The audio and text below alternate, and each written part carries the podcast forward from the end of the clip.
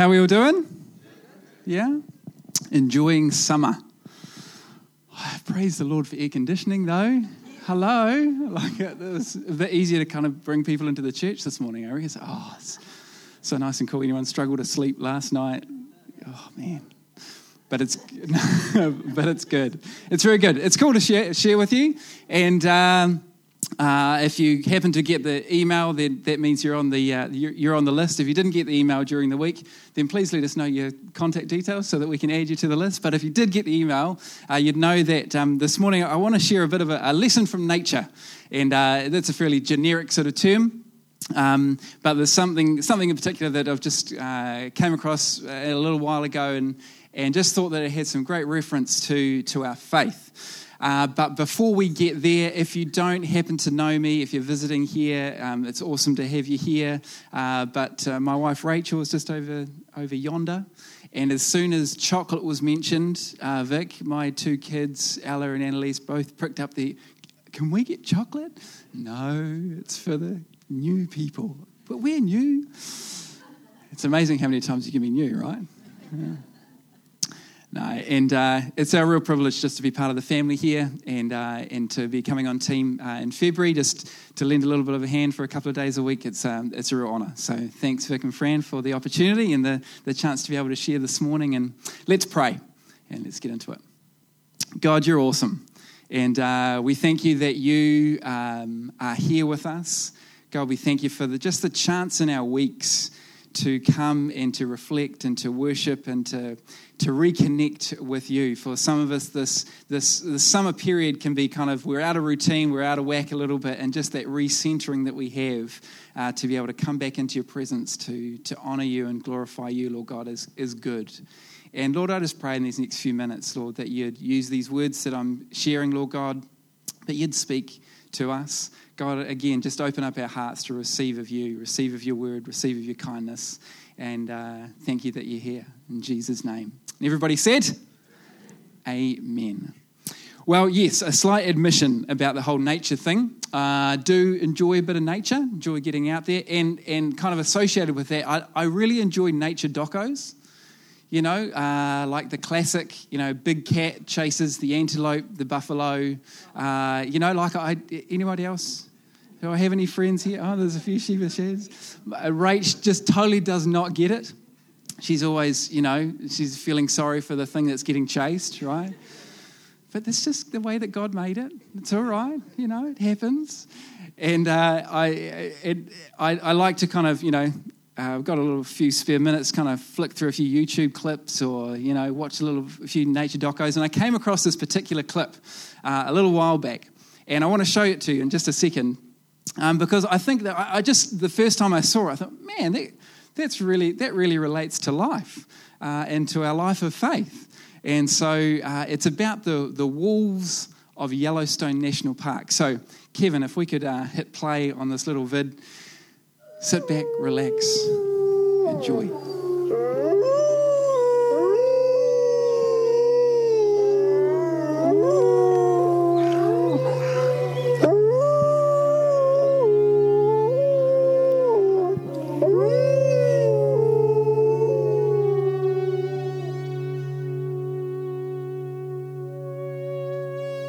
One of the most exciting scientific findings of the past half century has been the discovery of widespread trophic cascades.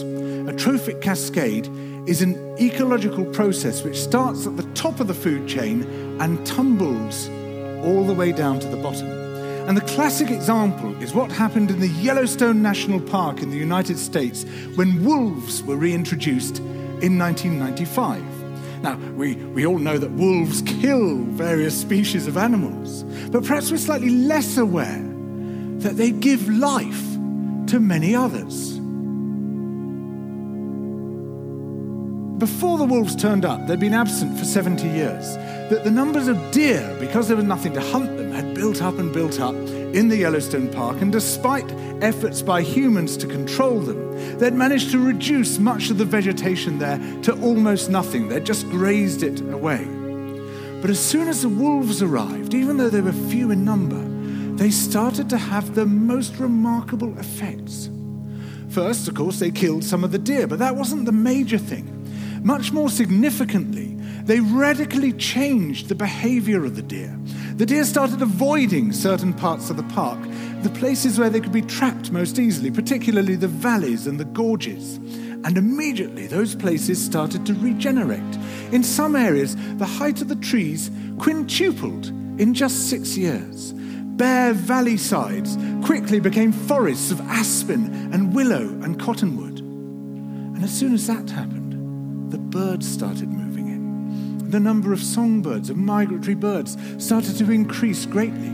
The number of beavers started to increase because beavers like to, to eat the trees. And beavers, like wolves, are ecosystem engineers. They create niches for other species. And the dams they built in the rivers um, provided habitats for otters and muskrats and ducks and fish and reptiles and amphibians. The wolves killed coyotes, and as a result of that, the number of rabbits and mice began to rise, which meant more hawks, more weasels, more foxes, more badgers. Ravens and bald eagles came down to feed on the carrion that the wolves had left.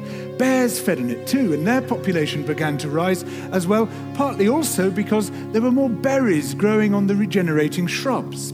And the bears reinforced the impact of the wolves by killing some of the calves of the deer. But here's where it gets really interesting the wolves changed the behavior of the rivers.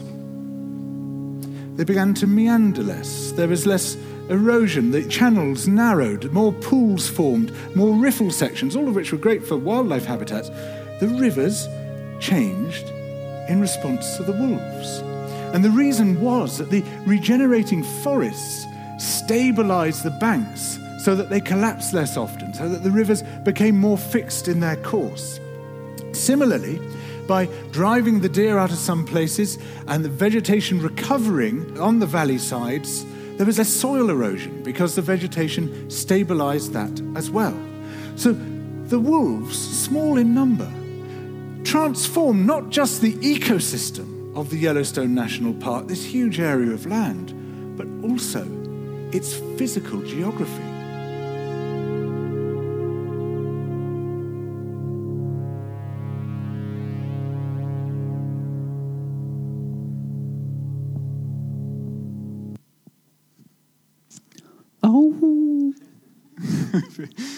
We'll get you to howl or something like, something like that.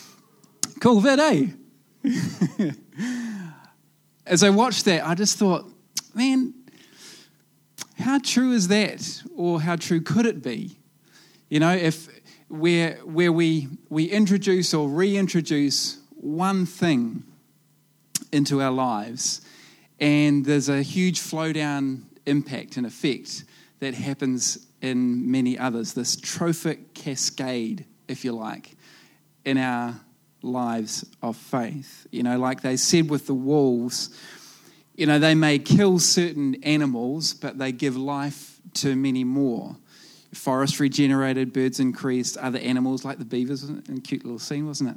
Uh, where they in turn help to create other habitats for other animals flowing right down to the change of rivers. And is it possible that there could be something that uh, takes place within our own lives, that one thing that that we would introduce that would be able to have the same or similar sort of impact for us. You know, a, a classic example would be, you know, you're giving of your money, right? So uh, we've just done the stationery drive, so maybe that, or you find a great cause to give to. And so you give of your money to the church or to World Vision or to the, a girl called Hope or, or some great cause, and you kill the opportunity to spend that money anywhere else, right? You can't then go down to the shop and spend the same, you know, X dollars.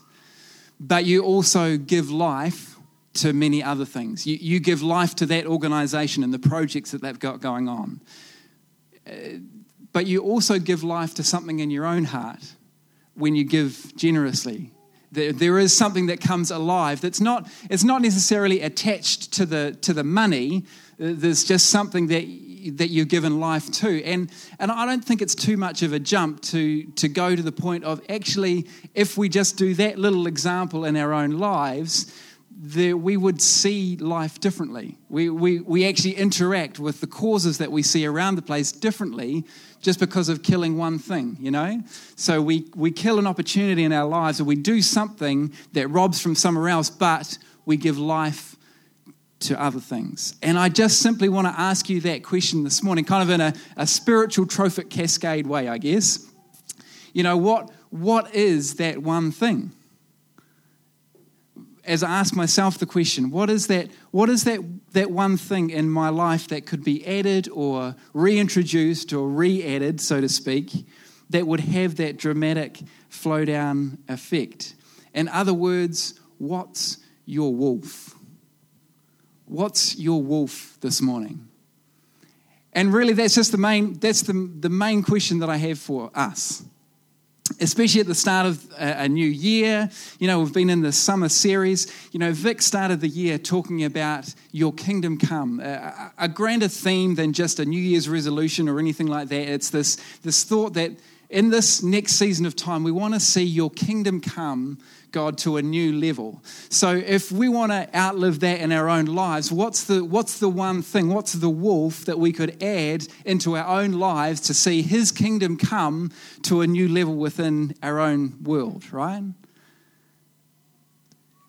What is that one thing? And it'll be really varied for us, right? For everybody else in the room, it could be a revelation to carry. It could be something in particular that you want to see uh, yourself actually take hold of to a new level. It could be something in terms of believing it for yourself. It maybe it could be an action or a habit that you want to see established within your own life that maybe you've been meaning to do it for a long time, but you actually just want to activate it and take that next step to see it take place. Maybe there's an attitude to change. Maybe there's been something or someone or a situation or something that's been going on that you've had a bit of an attitude towards, and you know that actually it's just kind of holding you back rather than changing anything in a positive manner.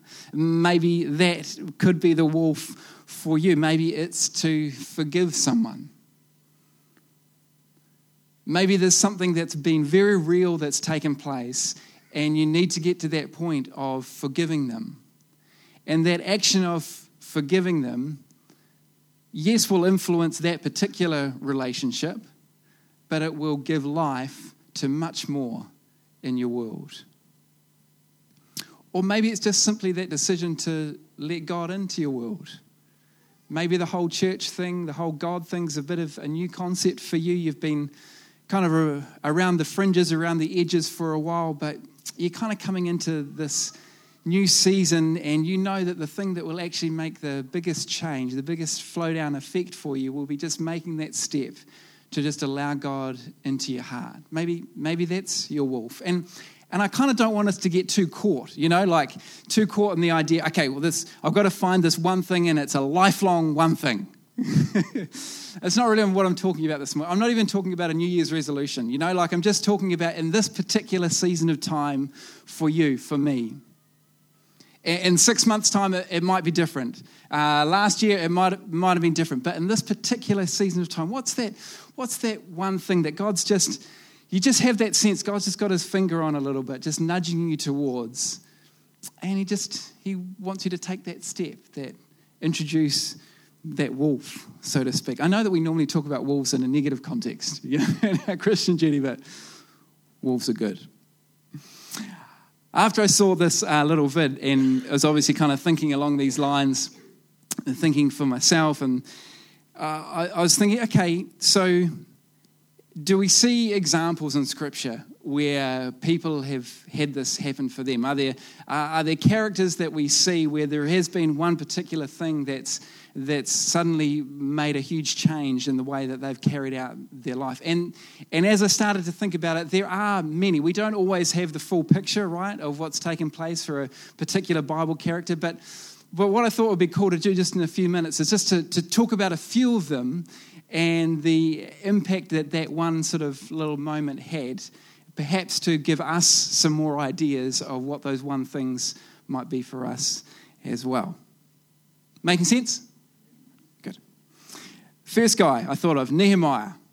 Gotta love Nehemiah, one of my favorite, favorite uh, Bible characters. You know, he, had, he has this moment where he, he hears and sees the plight of the, peop, of the people. In Nehemiah 1, verse 3, they said to me, Those who survived the exile and are back in the province are in great trouble and disgrace. The wall of Jerusalem is broken down and its gates have been burned with fire. And then, verse 4, when I heard these things, I sat down and wept. Uh, for some days I mourned and fasted and prayed before the God of heaven. You know, for Nehemiah, he, he, he gave himself a chance to really hear, to really hear the, what the problem was. And man, if you're anything like me, you just get a bit kind of overwhelmed with the bombardment of different causes and different plights that are going on. You know, in your Facebook news feed or wherever you find your news or, you know, watching TV, what it is, whatever, wherever it is, there's just this, this real regular flow of disasters which are going on. and, and, and I just kind of get a bit overwhelmed and oversaturated with it, and it just flows off and you don't end up doing anything, you know? But for Nehemiah, he made a point of actually hearing what was really going on. And then he gave himself a chance to see it. So after being released from the king, going to Jerusalem, Nehemiah 2 13 to 15 tells us that he snuck out during the night to really see the condition of the wall. What was it really like? And it was after he had done this that then he addressed the people, began the task of seeing that wall rebuilt. And for that particular season of his life, it completely changed where his, the trajectory of his life went. It changed what he put his efforts into. It changed the way that he interacted with other people. It changed the, the very course of his life because of having that particular moment to hear and to see. Now, I'm not suggesting that we can get in behind every cause that we see come through our Facebook feed. But maybe for you, maybe for me, there is something, there is a particular cause. Yeah, we've got a friend, uh, Annie, who's just heading back to Cambodia, and that's exactly what happened to her. She just took the time to, to really look into what was taking place in Cambodia. And she thought, well, I can do something. My heart is moved to do something about this. And so her life looks completely different for this season of time because of that one particular moment of seeing, hearing what was going on. We don't need to be uh, afraid of those things. It's just being open to the question what is it? What could it be? Then I was thinking of Esther and her moment of belief. So Esther, uh, you know, appointed as the queen, position of power, privilege, but also opportunity. And, and Mordecai, her cousin, comes to her, approaches her, and explains the injustice and oppression of the people, uh, and says that you know what, you Esther can make a difference here. Uh, Esther 4, verse 14 to 16 says this. For if you remain silent at this time, relief and deliverance will come for the, will arise, sorry, from another place. But you and your father's family will perish. And who knows, in these famous uh, words, but that you have come to your royal position for such a time as this. Then Esther sent this reply to Mordecai Go, gather together all the Jews who are in Susa and fast for me. Do not eat or drink for three days, uh, night or day, and I and my attendants will fast as you do. When this is done, I will go to the king, even though it is against the law, and if I perish, I perish. You know, from that moment on, she has this dramatic change uh, in her life and the trajectory of her life is this shift that takes place where she believed that she could actually do something in the midst of that situation. Perhaps for you, perhaps for me, it's just a belief. Maybe there's a, a, godly belief that needs to be rectified within your life. That actually choosing to believe that thing will change and have a dramatic impact, yes, on the immediate circumstance, but actually on a whole lot else within your life as well. Maybe that belief of having authority in a particular situation, or, or believing that you are truly loved by God, believing that what He's called you to do in this season, He will equip you to do it. Maybe there's just a belief. We're getting some ideas? you know where this is leading, don't you? I, want to just create some space this morning where it's just a, a, really simple moment to be able to just ask yourself that question for you. And just to allow this presence of God to just gently whisper into your ear. Then I was thinking about Peter. Love Peter. Uh, I've talked about Peter before and his encounter with Christ to see restoration come you know, uh, here he is, he's, he, he's denied Christ, and we see that scene of Jesus coming back to restore him. And we know from that point on, the way that Peter, uh, you know, invests into the early church, we know that it's not from a man who is condemned. We know that it's from a man who is restored. Maybe that wolf within your life is something of restoration. There has been a, a, a, level of brokenness. And actually, this season, you want to step forward and see restoration begin to take place. Or even Zacchaeus. Zacchaeus just made a decision to want to see Jesus. you know, he, he just he wanted to see who this guy was. He climbed up the tree. Jesus saw him, said, I'm coming to your place for dinner the rest of his life would have changed from that moment on, just simply because of a decision to want to find where Jesus was, to see this man that he had heard others talk about.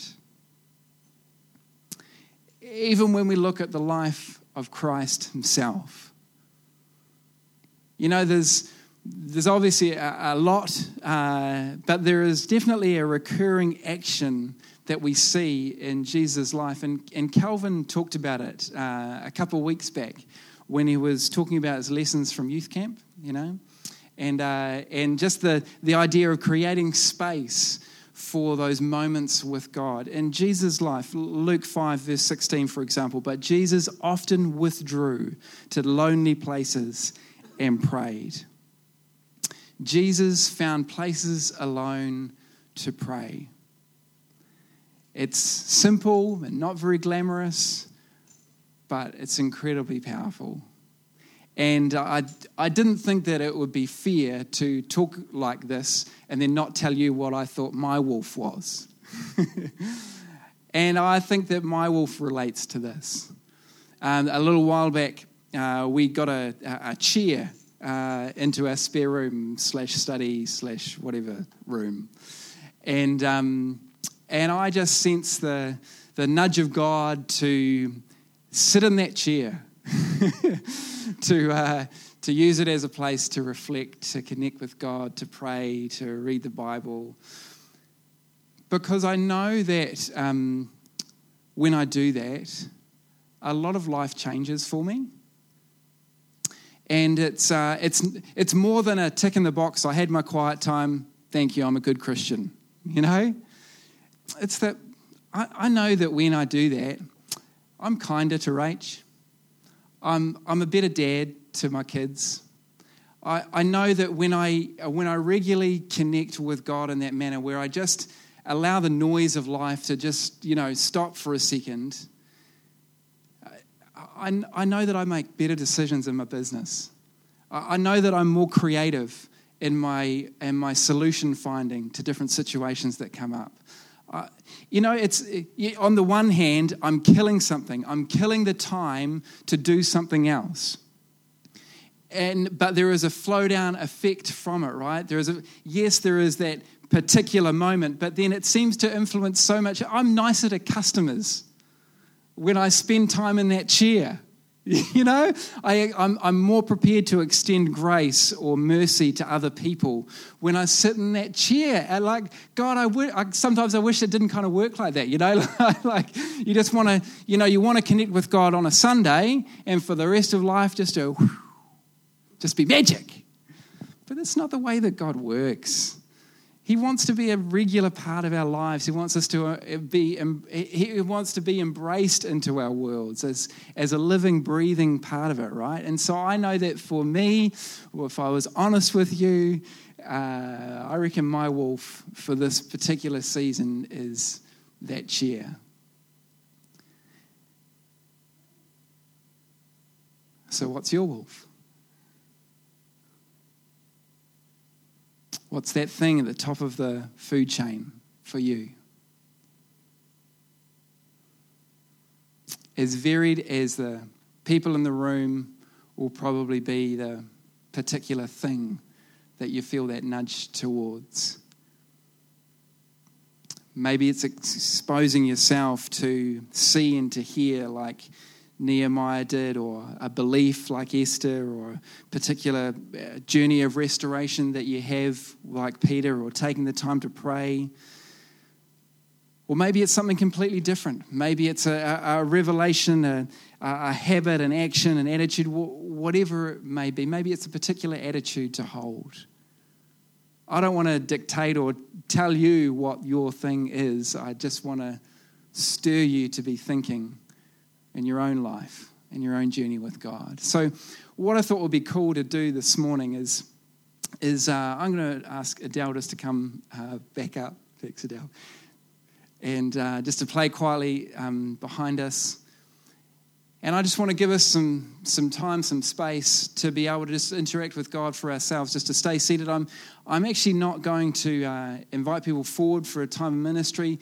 But if, you, if there is something particularly going on in your world, this, uh, that is always a, an, an opportunity or an, an open invitation that if there is something that you'd really love someone to stand with and pray for you, you know, this is this is Vineyard. This is what this is what we do. Uh, so please don't feel like you can't uh, come and do that. But I was just thinking, in, in terms of this particular topic, it's for all of us you know, and I don't mean to uh, make you uncomfortable if you're new here or anything like that, uh, but I just wanted to just have that emphasis, I guess, on the fact that, you know, I want you engaged with this. I don't want this to just be for a, a few. This is this is for all of us.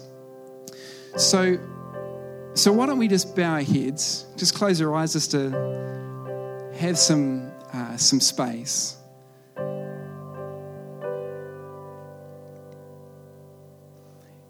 And as you just draw close to God in your own heart, in your own way, I want you to, as you identify that particular thing, I'd love you to start to imagine what life could be like.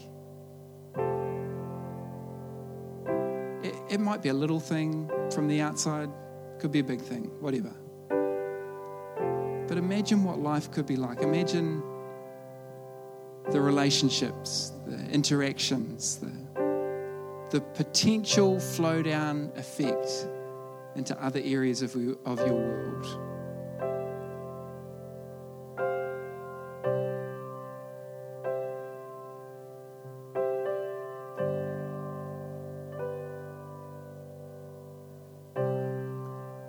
Spirit of God, would you just come right now?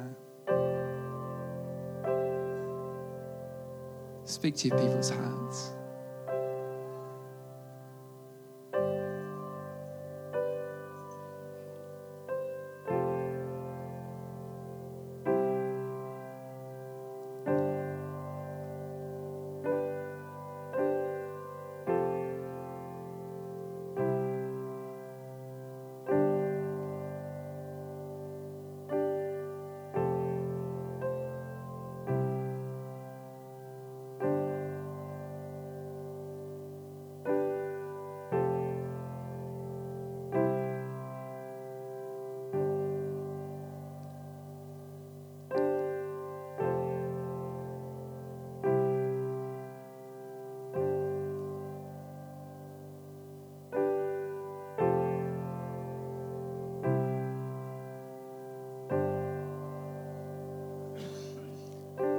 Would you just stand with me for a second?